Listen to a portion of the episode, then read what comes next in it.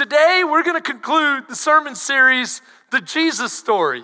Now, in case you're wondering, um, we're never going to stop the Jesus story. We're going to just change graphics for next week. Amen? Because this is always about Jesus. Can, can we agree on that? And so, tomorrow or next week, when you come back, um, I don't want you to be confused because you're going to be saying, Well, I thought we were done with Jesus. We're never done with Jesus. Jesus is what we preach all day, every day at Foundation, and that's what it's about. We just changed the graphic. And, uh, and and so I, I do want to encourage you. I do want to have you come back next week. Pastor Melissa and I have a fabulous message already in the works. We're, we're cooking it up. It's about love, it's about relationship, not just from a married standpoint, from all standpoints of relationship. And that's why it's going to be heavy Jesus. But today I want to ask you what do you love about Jesus? What do you love about Jesus? Because I want to talk to you about what I love about Jesus and what Jesus means. And, and, and you know, it's interesting because I had to really work on this message to pare it down to, uh, to a 30 minute slide. Because when you start talking about someone you truly love passionately, you, you know, you can talk for days. How many of you remember when you first fell in love and you started telling your family or your friends about your, your significant one and and they got bored because you just wouldn't shut up? I can remember telling my kid my not my kids my my kid brothers. I, i'm the oldest. My brothers about my wife melissa and they'd be like yeah yeah yeah we already know. And i hope it's not yeah yeah yeah we already know because i hope you love him too I hope you love him too. But what I love about Jesus, first of all, I want to I want to explain a couple things that when you're looking at Jesus, when you're reading through his words, when you're considering what he did, I want you to know you're watching, you're watching, you're looking at love in action. You're always looking at love in action because the Bible says that God is love. The Bible says that Jesus is God. And so, if Jesus is God and God is love, then the way that works logically is Jesus equals God equals love. So Jesus is love, and whenever you see him, you're seeing the perfect personification and you're seeing the perfect reflection. You're seeing the, the embodiment of what love looks like. And so I want to start off with the first word, and that is patient. Love is patient. Now, think about this. Isn't that the way God dis, uh, uh, defines love in the book of First? I mean, yeah, in the book of First Corinthians, chapters thirteen, he says, he says, love is patient and love is kind. So my first two are patient and kindness. He's very patient. He's very, very kind. And in case you're wondering if this is going to be like a sickly sweet message of Jesus, I, you got something coming. Because what I love about Jesus is his profound texture of personality. He has so much going on. It's just not these sickly sweet characteristics that you think, oh, I could never be like that. It's, I could never be as beautiful in terms of being kind, but yet zealous, in terms of being patient, but yet fiercely intense, brutally truthful but yet always with love. And so as we go through this, I just want you to get a fresh new appreciation for how awesome Jesus is. Jesus is patient. We see this in Mark chapter 9, verses 16 through 19, and you see that Jesus walks into an argument. He's coming back, him and a few disciples, and there's the rest of the disciples in this fierce argument with religious leaders, and the people of the town are mixed up. And so Jesus asks, What are you arguing about? And a man in the crowd answered, Teacher, I brought my son to your disciples. He's been suffering. What has he been suffering with? He's possessed by a spirit that has robbed him of his speech. Whenever it seizes him, it throws him to the ground. He foams at the mouth, gnashes his teeth, and becomes very rigid. I asked your disciples to drive out the spirit, but they could not. And so this sparked a, a, a debate when the religious leaders got involved. It, it created a big uproar, a hoopla. Jesus walks into this. And he says, What's going on? So the man that kind of started the whole thing with the, with, with the young man that needed to be healed starts to explain the situation. And Jesus, watch his response You unbelieving generation, how long shall I stay with you? How long shall I put up with you? Bring me the boy. You say, Pastor, that's the opposite of patience. No, no, no. I've seen impatience. I've experienced it. I've been impatient. Anyone? No, this is absolute patience when you have the King of all glory sitting with a group of people like us that just cannot get it, and Jesus is going, How long will I be with you guys? I'm about to be crucified, guys. You guys got to get this. You got to get that nothing is impossible for the kingdom of God. Nothing is impossible for God. Nothing. He goes, you know what? You got to stop being unbelieving. It just takes the seed of a it just takes the faith of a mustard seed. Bring me the boy. Bring me the boy. And he heals him. He heals him in an instant. And so I see Jesus' beautiful, warm personality coming through this. He's saying, How long shall I stay with you guys? You know, we don't have all day. This, this thing is coming to a close, and you're going to have to walk in real faith. You're going to have to walk in real faith.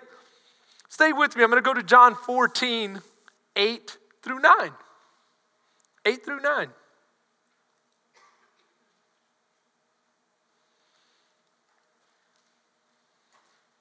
Talking about patience.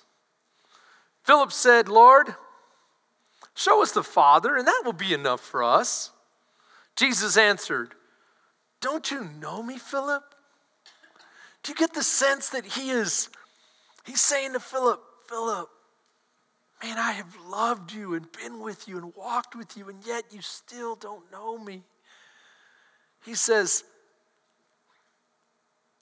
even if I've, I, even though I've been around you so long, you still don't understand. If you've seen me, you've seen the Father. So patient here. How about what Peter says about the Lord and his patience? Peter in 2 Peter chapter 3 verse 9 says, "The Lord isn't really being slow about his promise." As some people think he is. No, he is being patient for your sake. He does not want anyone to be destroyed, but he wants everyone to repent. So when you think he's being slow or he's just being lax or somehow he's just taking his sweet time, he's being patient because ultimately that's why he came, that he might be patient. And you see that over and over and over. And, and I particularly understand this because I was raised by a man who wasn't very patient. Now, my dad has become more patient as I am becoming more patient. And so early on, I came, to, I, I came by my impatience very honestly. My dad wasn't very patient. I can remember he, him, when he would get upset, he would always revert to Spanish. Always. And he'd be like, Ay, Dios mío, ¿por qué no me pongan atención?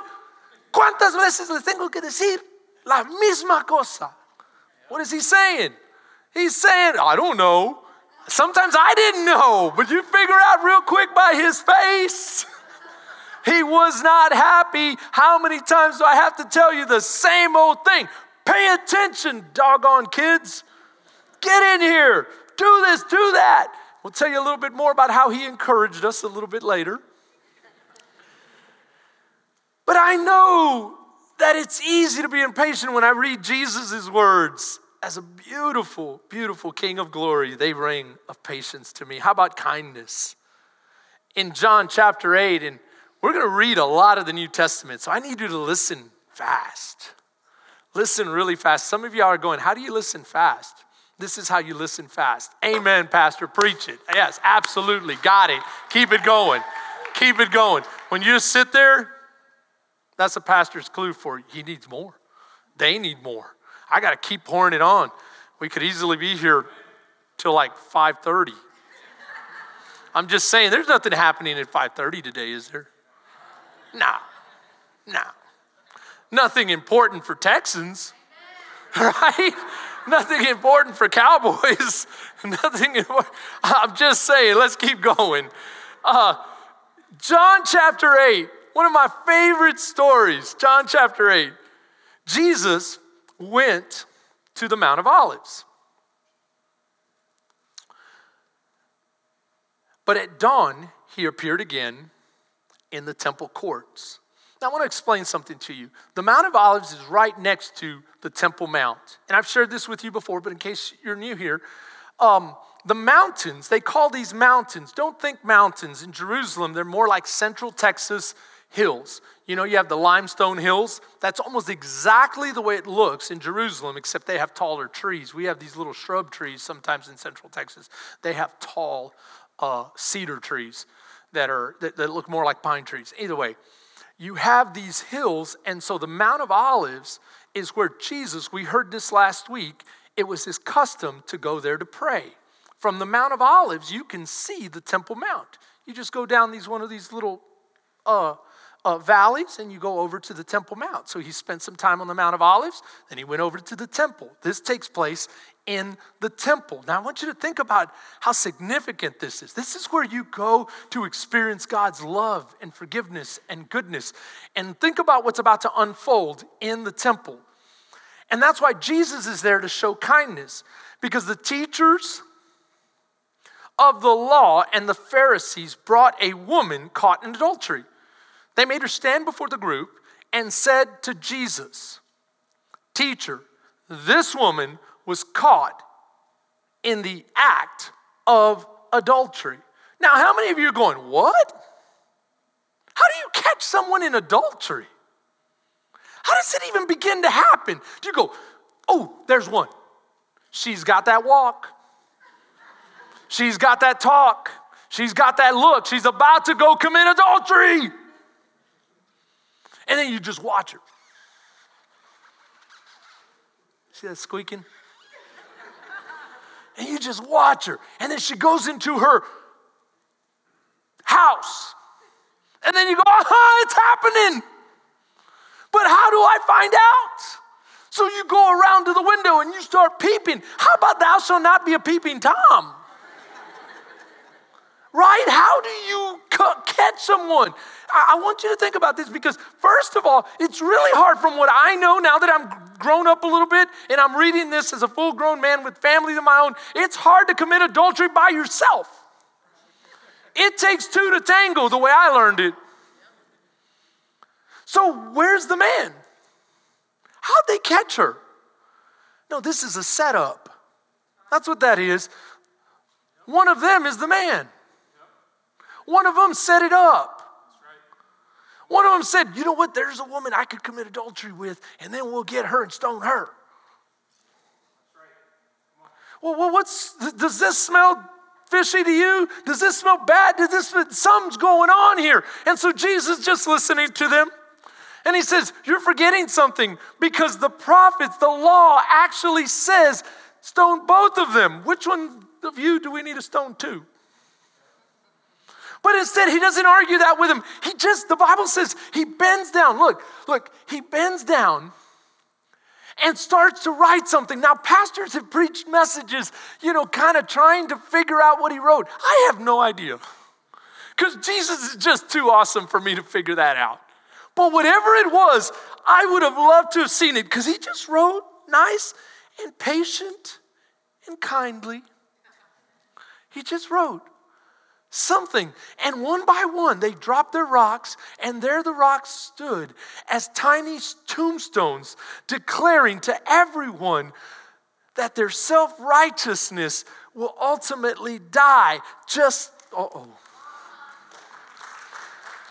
And so you have one by one, they leave. Now, watch this with me. They're, at the end of this scene, it's Jesus and the woman.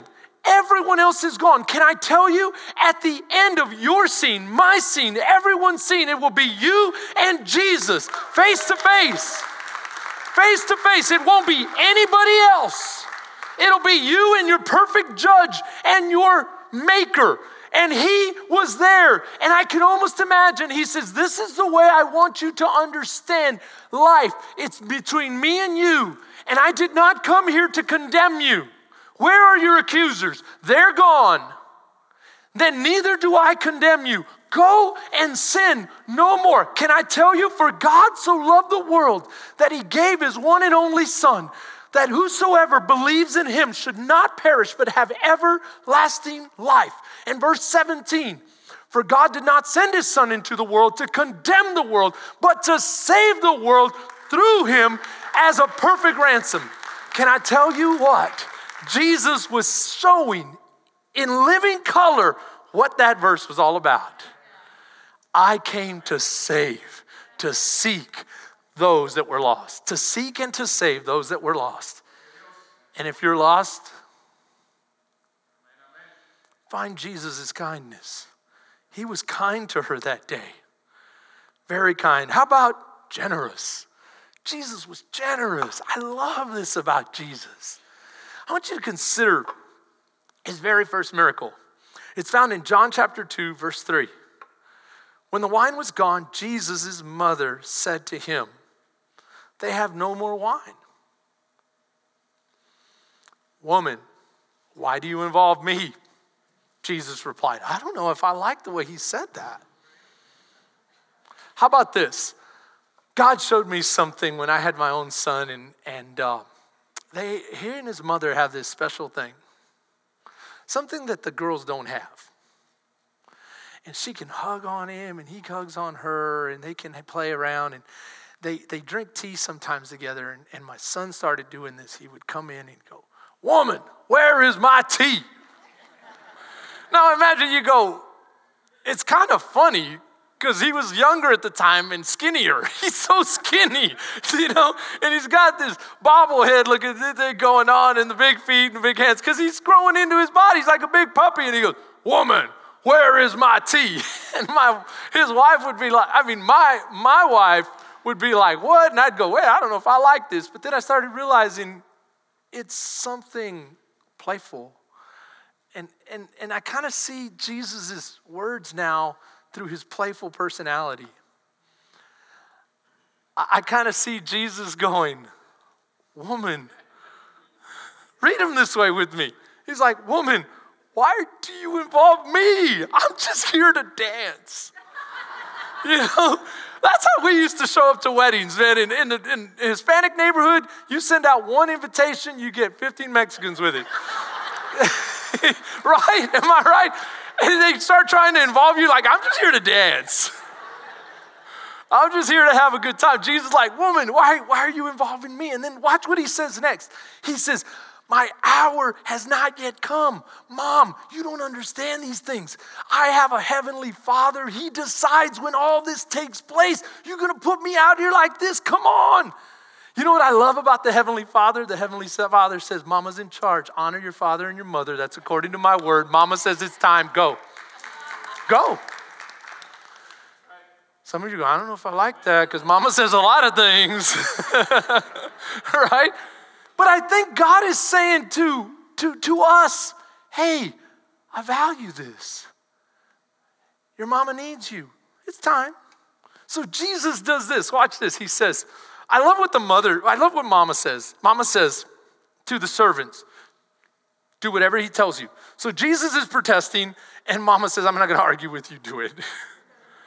and so the servants come up what do you want us to do. There's six stone jars used for ceremonial washing we could preach an entire message just on that, but we got to keep going because we've got so many more to go to. Jesus has them fill them to the rim, to the brim, and they hold about 30 gallons of, wa- of water. He says, Now I want you to take some, take it to the master of the banquet. The master of the banquet says, This is the most exquisite wine. Now think about how generous Jesus is. He doesn't just give them wine, he gives them the best. He doesn't just give them enough. Do you know how generous this was? This would have embarrassed the family something terrible. That family would have been embarrassed like no one's business to have run out in such an important occasion. And Jesus says, I won't put that on them. I'll provide. I won't just provide something, I'll provide the best. I won't just provide enough, I'll provide almost a thousand bottles of wine. How many gallons of wine did he provide? 30 times six is what? 180 gallons of wine. You go, oh my goodness, they're about to have a party. Can I tell you, when Jesus comes into your life, he goes above and beyond whatever you could hope for, or dream of, or imagine. The way the prophet Jeremiah puts it is this He knows the plans He has for you plans to prosper you and not to harm you, plans to give you a hope and a future. And He doesn't just bring you enough, He wants to bless you generously. Now, I want you to think about one more thing when it comes to generosity.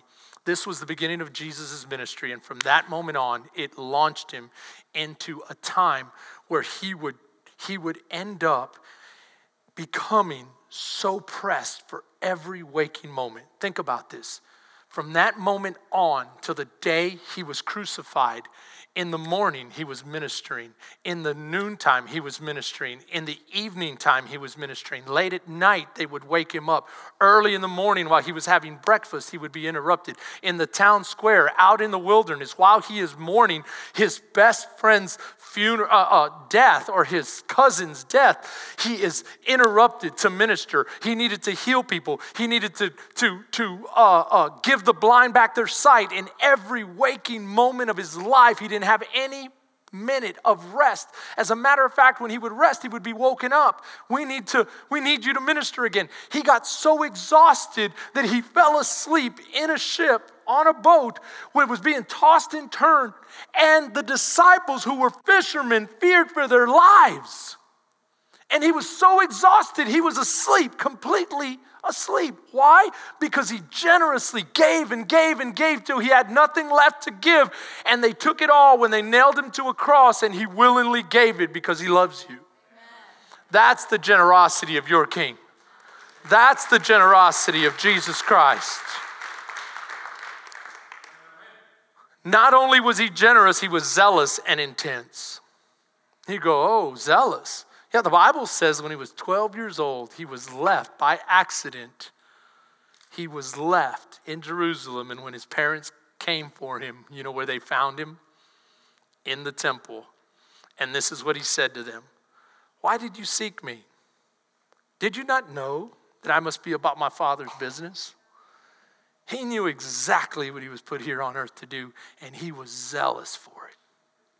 He was zealous for it. You say, well, show me something else.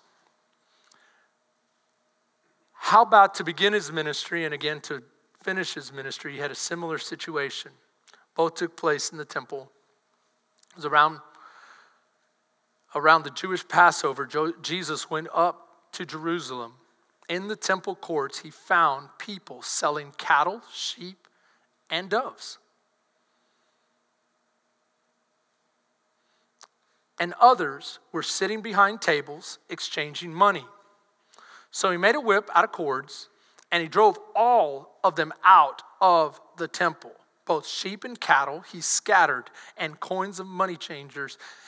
Uh, excuse me, he scattered the coins of the money changers and overthrew their tables.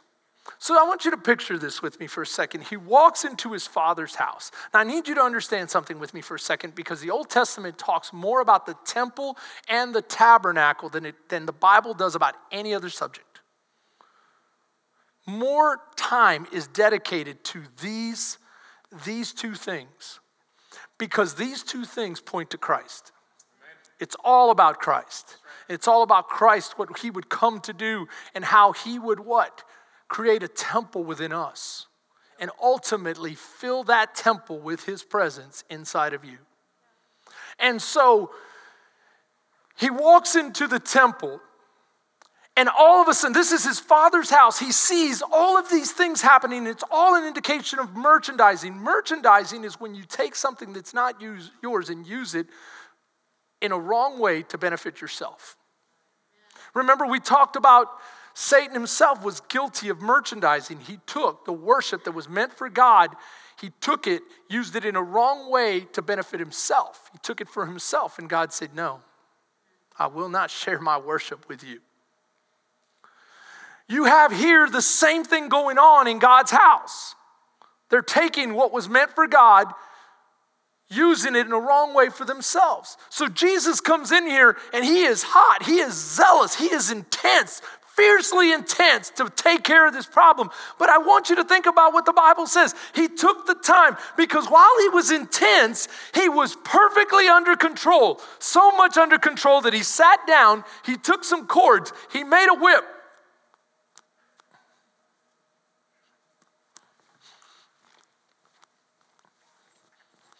Oh, yeah, this will work just fine. This will work just fine. Then it was game on he wrecked shop. What do you mean by he wrecked shop? He started, I mean, think about this. How do you get a majority that's doing wrong to do right so quickly? He went in there with fierce intention. See, some of us don't always understand it, but, but I understand this because talking about my dad and, and his, uh, his impatience, or though I thought it was impatience, maybe it was zeal and, uh, and, and intensity. He wanted his sons to grow up a certain way. And so he would take his little leather cord and he would encourage us to go in the right direction. How many of us know what I'm talking about? He would say, Go get the belt. And I'd go get my mama's smallest, thinnest decorative belt. And he goes, No, no, no worries, I got one. He'd throw that one down and he'd take his own. And I kid you not, he was a Jedi at getting the belt. You know what I'm talking about? Like, I need two hands. He could do it one hand. And he would be like, Luke, I am your father. You know what I mean? It was amazing. He could just be like, and the belt was there. Kid you not, we, he would be preaching and we'd be acting up and he would just go like that. You know what that meant? Vas a ver, chiquito. That means you're going to see, little man, when you get home. And he would just touch his belt just like that, and we'd be looking. And I'd go, it was Aaron, and Aaron would point to Isaac, and Isaac would, no, it wasn't, it was them, and blow it up for all of us, right? But but but this is what I, I, I never understood because nowadays people don't don't don't spank kids. Maybe that's why we have problems. There you go. I thought we were talking about Jesus, but now I'm going to talk a little bit about. And people, oh no, I use psychology. Oh my. How about using the Proverbs from the wisest man to ever walk the earth besides Jesus Christ? Where do you think that wisdom came from? He said, You spoil it, you, you spare the rod, you hate your child. That's, I'm combining them here. Because he says, A man who doesn't spank his children hates their, his children. So my dad loved me, something fierce. He loved me. And he would, and, and you know, nowadays you're like, well, I gave my son a lick. What? I man, that's a warm up. I can remember my, my, my, my brother was a high kicker. He would kick so high, and I'm like, man, stop making crazy, you know, just, just sit there, take it. You know, and, and, I, and Keith, he would grab me like this. He'd be go, and he goes, It's gonna hurt me more than it hurts you. I, said, I doubt that. I doubt that. But then, Blake, check this out. Nowadays, you get one, two, three. Back then, it was like he would say something to you and he would spank you for every syllable. Didn't I tell you not to ever do that again? I was like, oh my gosh. It was, some of y'all are going, what in the world? We were talking about Jesus. Now I'm getting spanked. These kids are going, I'm never coming back here again. A good old days. the good old days. What I'm trying to tell you is he was completely under control, even though he was intense. Who, your father? No, Jesus. Jesus. Listen to verse 16. To those who sold doves, he said, Get out of here. Everyone else used the whip, overturned tables. It was chaos. But when he came to those selling doves, he said, Please get out. Maybe it's because the doves represented the Holy Spirit. But I think it's to show us that you can be intense and you can be zealous, even as my father was, but you're completely under control and says, Son, I love you. And I spank you not out of anger, I spank you because I love you and I care for you. I love Jesus' intense, fiery, intense love. How about him being compassionate? The Bible says that he was moved with compassion when he healed the leper. He was moved with compassion when he raised Lazarus from the dead.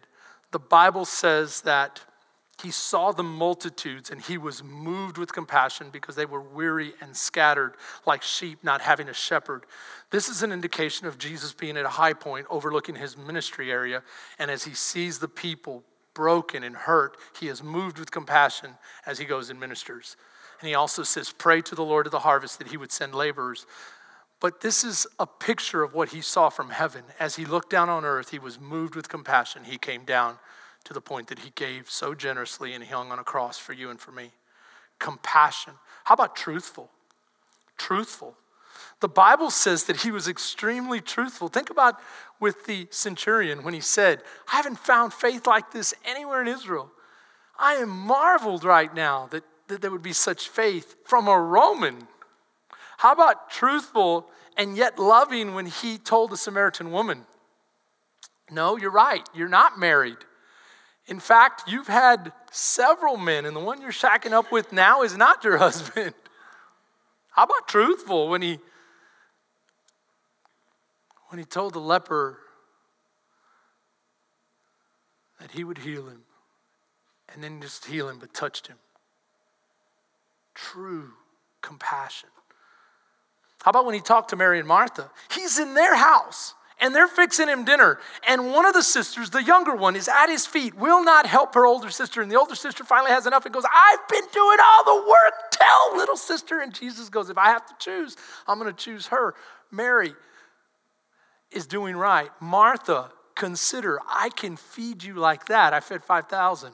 Come sit down and listen to what I have to say. This is huge because when you're in somebody else's house, how many of you would do like, uh, hey, don't get me involved, and we we sidestep and we and we and we kind of do the whole matrix thing, try to avoid just dealing with the truth.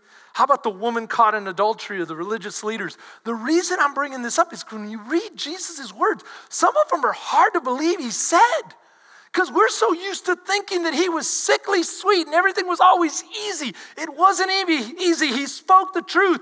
And in this politically correct society, maybe we need to get back to what Jesus did. He spoke truth. He spoke truth. He wasn't worried about. It. Nowadays, we're like,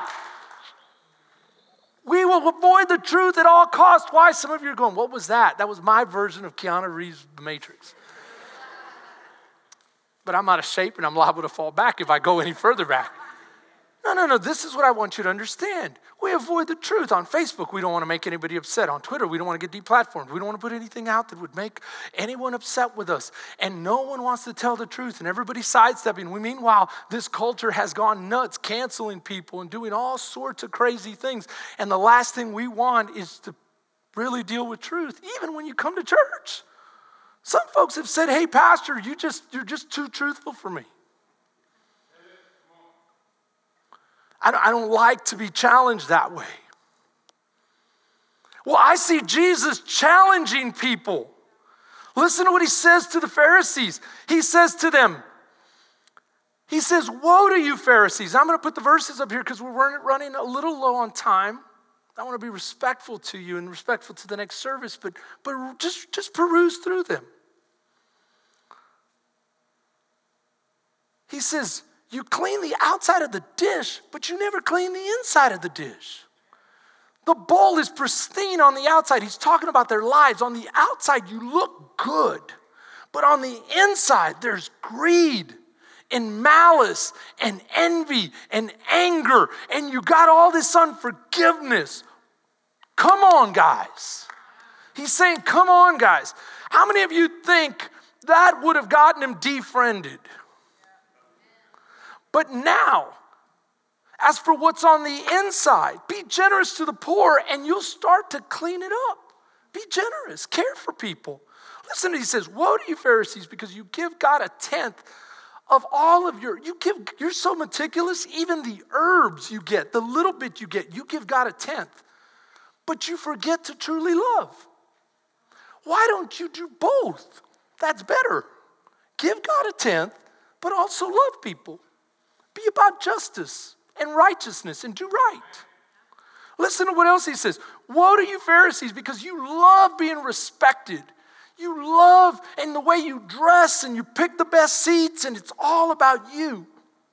Listen to what else he says. He says, Woe to you, Pharisees, because you are like unmarked graves. And then I love this because there's always one in the group one goofball that you're like, come on, how many of you remember playing sports and the coach is getting on you and he's just reading you the right act because y'all lost by like 50 points and he's just getting on and he's telling the offense how pathetic they were. And then somebody from defense, the guy sitting right next to you, you know, the guy that plays uh, uh, right next to you on the line or in, in the, in the uh, linebacker backfield, he goes, he goes, uh, are you upset with the defense too? Because it kind of sounds like you are. And you're just like, shut up. Because the coach looks over there and goes, You defense, are you kidding me? You are horrible too. You gave up 50 points. Of course, I'm talking to y'all too. That's kind of, and some of you are saying, Why are you using so many football analogies? I have no idea. I have no idea. There's just some game that takes place every February or something. I don't know. You know what I'm talking about? And, and so Listen to what he says. One of the experts of the law hears him talking to the Pharisees, and he says, Teacher, when you say these things to them, it kind of sounds like you're insulting us too. He says, Okay, yeah, you too. Look at the way Matthew puts it. Matthew, Matthew says, You insist on being called rabbi. Why do you want to be a teacher? You're all brothers. Stop being a, thinking of yourself as a teacher and be a student. Then he says, and don't let anyone call you father. You shouldn't call anyone father but your father in heaven. Hello. Hello. Some people find it too easy to call religious leaders fathers. I'm just saying, that's wrong. Jesus' words right there. Now, he goes on to say, Woe to you, teachers of the law, and you Pharisees, you hypocrites! You shut the door to the kingdom of heaven in the people's faces, and you yourselves don't even want to enter. Woe to you, Pharisees, and you teachers of the law, you hypocrites! You travel over land and sea to make converts, and when you finally make a convert, you make them twice the son of hell as you. Woe to you, Pharisees and teachers of the law, you blind guides, you snakes! You brood of vipers, you whitewashed mausoleum. Uh, what am I trying to say? I lost the word. Tombs, mausoleums. You have all this ornate decoration on the outside, but on the inside there's death and decay. And I love what he says. You tell the people not to swear by the not to swear by the gold in the temple, but it's okay to swear by the temple. I thought this was really funny. He goes, You can swear by the temple, but you can't swear by the gold in the temple. He says, You fools. That's what he says, You fools. Don't you know that the gold in the temple is only valuable because of the temple? That's why he says, Don't swear at all. Just let your yes be yes and your no be no. And so he's teaching him all of these things, and you're saying, but that doesn't sound very loving. He's definitely telling the truth, but that doesn't very, sound very loving. No, this is what you see when you see Jesus. Depends who he's dealing with. When he's dealing with the, the, the woman who's been thrown in the dust and threatened to be stoned, and she's completely broken in her heart, he reaches down kindly and says, Neither do I condemn you. Receive my love. Go and sin no more when he, re, when, he, when he reaches down and embraces the leper who is groveling and saying, I need you, Lord. I'm desperate without you. He lovingly reaches down, takes him, embraces him, and heals him. And it depends who you are. And so if you ever hear a message straight from God's word that's making you feel, ooh, understand that Jesus is hitting you hard enough to make you feel that way because something needs to be broken. See, their hearts are so hard with these with this self-righteousness that they he can't break through to them with the soft words. He has to use a mallet. You remember that message I preached once when I'm like, it's like this hard coconut, and you hit it, and you hit it, and then finally the juice goes everywhere. Okay. That's what he's doing to these Pharisees. He's hitting their hearts as hard as he can. Why? Because he loves them enough. I don't want you to go to hell. And if calling you a snake gets your attention, and you know what? It got Nicodemus' attention.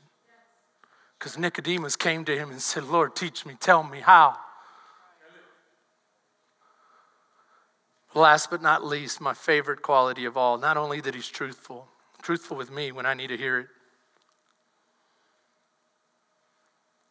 but he's present. Present. What do I mean by he's present? Pat and I were talking about this one night last week. This is the quality I struggle with the most. I find it very hard to be present. Like live life in the present. Maybe you're something like me. I, I look back a lot and I think about shoulda, coulda, woulda. And I think about if I only done this, or oh, I wonder if someone's mad at me, or I wonder if I let somebody down, or I wonder if I could only been more this way, or if I could have preached it this way. Lord, I can't believe I said that during the message. That was wrong. I shouldn't have done that. I should have used these words instead of those words. Come on, how many of us? But this is the interesting thing. You can't live life looking back. Not only can you not live life that way, you can't go back. And those thoughts keep you from being present in the moment. Why? Because you just keep thinking about those thoughts. And as you're thinking about those thoughts, the current moments are flying by. You know what else I get stuck in? Not only do I get stuck in a moment in the past, but I also get stuck in the future. How many of us are always thinking about what's going to come? Like tonight, is the, is the house ready? Are the snacks ready? Is this, that, or whatever? I don't know what you're doing, but you're, we're always thinking about something. Oh, the bill's coming due, or my son's having this problem, or my, my, my, my wife is upset because of this. I wonder what I'm going to say. and we're always thinking ahead. So let me finish the sermon this way. You cannot, I cannot, and I never see Jesus living life in any other place than in the moment. That precious, beautiful moment that God gives you as life. And that's why God says, Tomorrow's not guaranteed. The next moment is not guaranteed. This is the only one you have. Grab it and live it for all it's worth. The day of salvation is not tomorrow. The day of salvation is today. Forget about your past. I've already forgotten it. I washed it. I plunged it in the deepest sea. I separated it like the east is from the west. Don't live condemned. Live free in this moment. See, fathers, it's, it's possible to be there and to spend time, but to not be present with your children. Mothers, it's possible to be there but to not be present. Husbands, wives, it's possible to be there but to not be present. Being present is completely grateful for the moment you have and completely soaking it in to the point that you know for sure you feel that peace and that joy and that absolute certainty that what you're doing is what you're meant to do and called to do. And when you feel that, there's something powerful that happens in your relationships. And that's why Jesus said, Die to yourself daily. He was speaking existentially to us that the only thing you truly have to give me is your life in the moment. You can't give me what already happened. You can't give me what's going to happen. You can only give me what you have. That beautiful moment of life that is a gift, give it back. Give it back. And so, living present, Jesus is saying, I've learned how to live under complete complete surrender to the Father. The Father says, Go be with that woman at the well. Guess what? If that was me, that woman, and if you were that woman, you'd be lost. Because I'd be thinking, I got three years to change human history. one woman in Samaria is probably not where I'm going to invest my time. Because I'd probably be thinking things like, man, I got to get this on the road. I already wasted some time yesterday. Come on. I, last week, I kind of I kind of blew it. I hung out at that wedding. Anyone? And I'd be thinking, man, I've got to go to Jerusalem. I got to do this. I got to do that. I got Jesus just in the moment.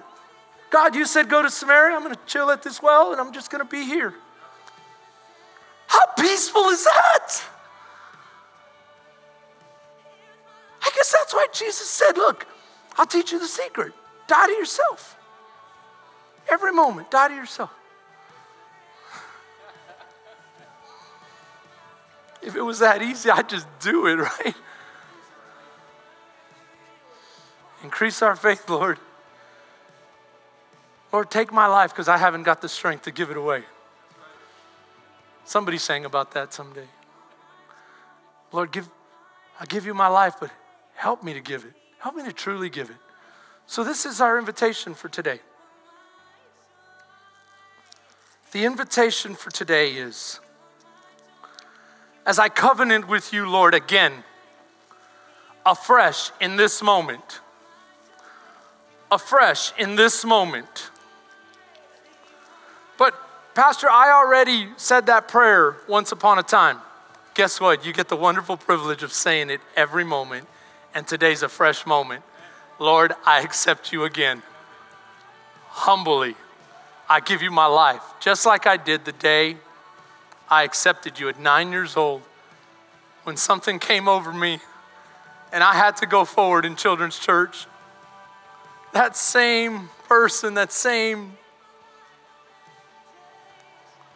That same feeling is what I want in this moment, Lord, because this is all I have to give you, and I will gladly give every moment from here to the day you call me home back.